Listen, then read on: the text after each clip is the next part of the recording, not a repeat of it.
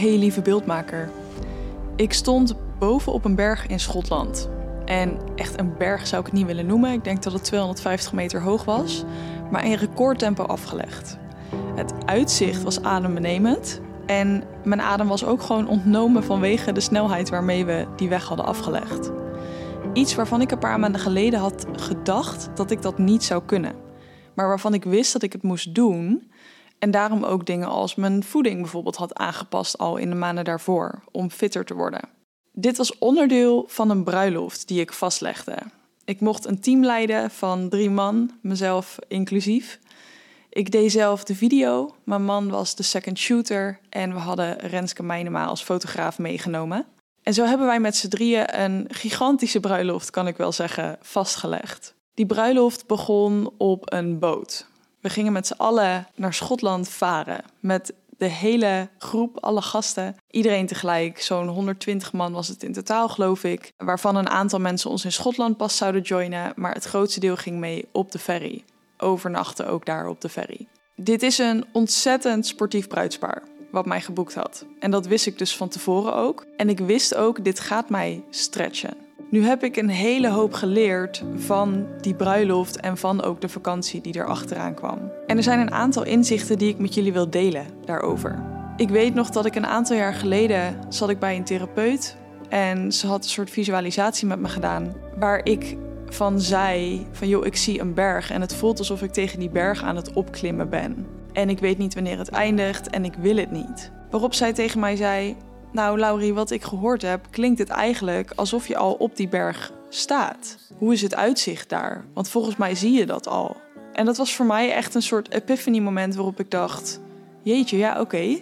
Misschien ben ik eigenlijk al wel veel verder dan ik denk. En misschien maak ik het soms in mijn hoofd wel veel groter dan ik denk. Dat is een soort metafoor voor wat er nu werkelijk gebeurde in Schotland. We gingen als onderdeel van Highland Games ging het bruidspaar met hun gasten dus een aantal spellen doen. En het laatste onderdeel was om die berg van 250 meter op te rennen.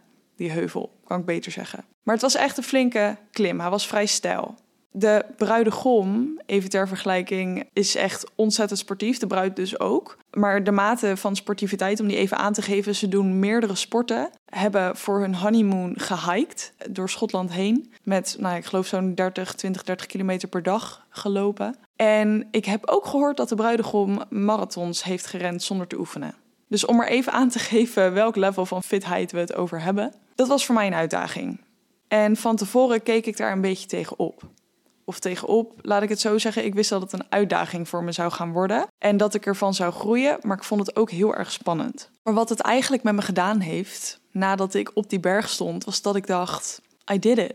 Het is me gelukt, ik sta hier. Het kwam er eigenlijk gewoon op neer dat je soms veel meer kunt dan je denkt. Ook al lijkt de weg er naartoe soms uitzichtloos. Want ik had dus echt momenten dat ik omhoog aan het lopen was en dat ik dacht: joh, ik weet niet waar ik het nog vandaan moet halen. Maar het scheelde voor mij op dat moment dat ik niet veel tijd had om na te denken. Iedereen was als onderdeel van dat spel omhoog aan het rennen. Dus ik was ook nog heen en weer aan het gaan soms om bepaalde dingen te kunnen filmen. En ik had gewoon niet zo heel veel tijd om na te denken, want het ging door. Dus ik wilde zorgen dat ik daarbij bleef, daarbij was. Het grappige is dat ik voor het opklimmen van die berg best wel wat doorzettingsvermogen nodig had.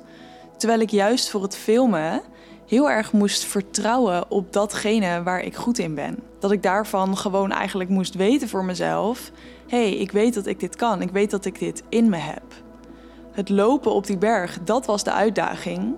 Het filmen niet zozeer, omdat ik daar steeds terug probeer te gaan naar de kern, naar ik weet wat ik doe, ik weet dat wat ik doe goed is, ik weet dat ik een ander oog heb dan de meeste mensen.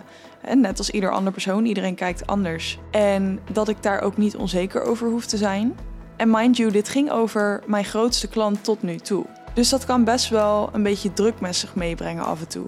Dat je de neiging hebt om dingen veel groter aan te pakken, bijvoorbeeld. Ik heb mezelf juist heel erg moeten leren om terug te blijven gaan naar die kern. Om bij mezelf te blijven. Om te filmen en te ervaren en vast te leggen wat ik ervoer en wat ik belangrijk vond en wat ik zag gebeuren. Dat was mijn tweede les. Om terug te gaan naar dat vertrouwen waarvan ik weet, dit zit in me. Ook al is er een stemmetje en dat herken je vast, dat af en toe zegt: joh, je weet helemaal niet wat je doet. Wat jouw taak is eigenlijk, en zeker als foto- of videograaf met een eigen onderneming is dit super belangrijk, is dat je op jezelf vertrouwt dat eruit komt wat erin zit. Datgene wat jij laat zien, datgene waarvoor mensen jou boeken, dat is niet voor niets. Ze boeken je niet zomaar, ze boeken je met een reden. Als het goed is, heb jij jezelf daarin gepositioneerd. Weten ze wat ze kunnen verwachten bij je? Daar zal ik ook in de volgende podcastaflevering een en ander over vertellen, over positionering. Super belangrijk. En het mag ook gewoon daarin best wel makkelijk zijn. Het mag je als vanzelf afgaan. Daar heb ik de laatste podcastaflevering een en ander over gedeeld. Over mag het makkelijk zijn. Dus luister die vooral nog even terug. Als je denkt, nou, dat vind ik wel interessant. En het klinkt dus een beetje tegenstrijdig. Hè? Doorzettingsvermogen en tegelijkertijd het mag makkelijk zijn. Het vertrouwen op jezelf. Maar ik denk dat het heel belangrijk is dat je onderscheid kunt maken in die balans. Wanneer heb je doorzettingsvermogen nodig en is het jouw taak om even tegen jezelf te zeggen: You got this, ik ga dit doen? En wanneer is het de tijd om tegen jezelf te zeggen: Hey, het is oké, ik hoef me niet druk te maken? En als ik het zo uitspreek, denk ik: misschien zijn het eigenlijk wel dezelfde dingen. En voor mij geldt dat ik de ene keer uh, heel erg mag kijken naar het vertrouwen als in lief zijn voor mezelf. Dus niet te hard mezelf toespreken. Nou, dat zul je ongetwijfeld ook herkennen. Ik weet dat veel mensen die mij volgen heel hard zijn voor zichzelf. En dat ik dus aan de andere kant soms niet heel hard mag zijn voor mezelf, maar wel mezelf echt even mag toespreken. Laurie, deze gedachte gaat nu aan de kant. Die gaan we even niet geloven.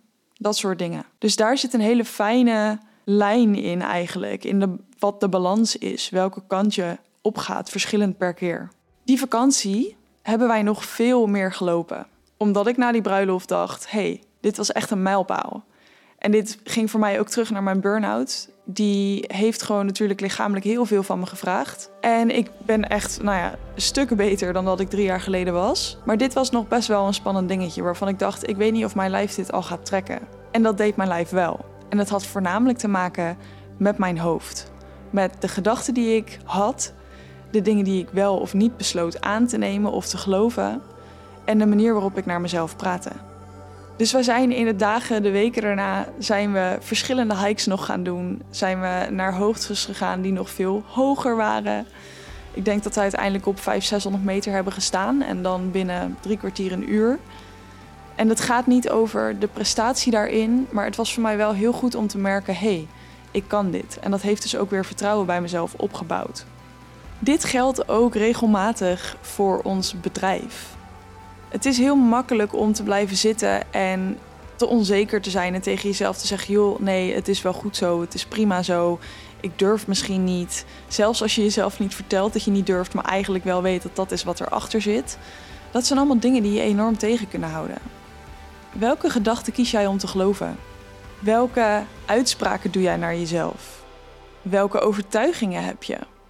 Als jij heel veel klanten hebt en je bent keihard aan het werk de hele tijd, Loop je dan jezelf eigenlijk constant te vertellen dat je gewoon niet moet zeuren en gewoon door moet gaan? Vertel je dan dus eigenlijk jezelf dat het niet makkelijk mag zijn, maar dat het moeilijk moet zijn, dat dat blijkbaar is hoe het werkt? Dat soort gedachten, daar heb jij zelf de macht over.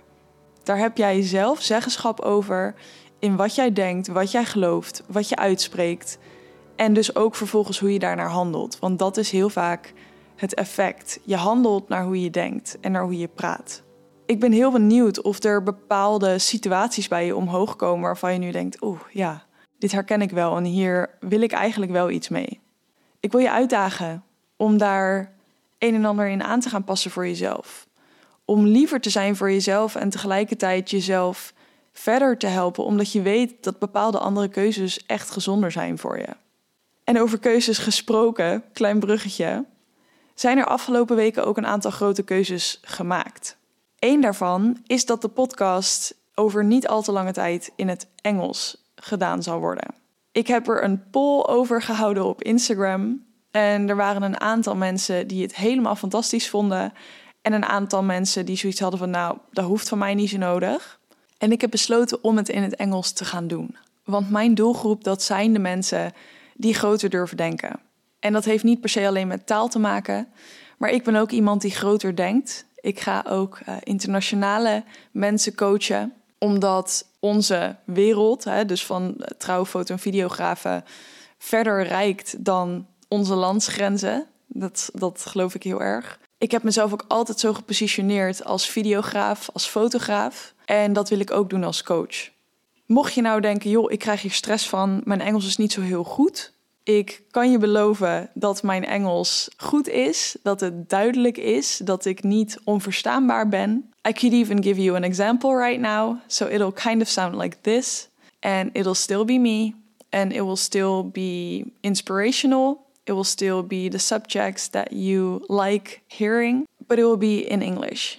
And it'll be for more people than just us in the Netherlands. Nou, dat is dus wat je een beetje kunt verwachten daarin.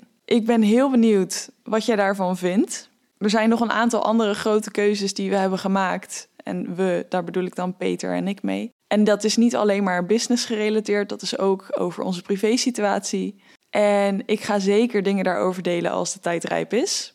Het heeft mij in ieder geval de complete afgelopen twee weken en het maken van die keuzes heeft me ook weer nieuwe ja, inzichten gegeven. Ik deel ze niet voor niks nu met jullie. Maar het heeft me ook echt weer meer vertrouwen gegeven.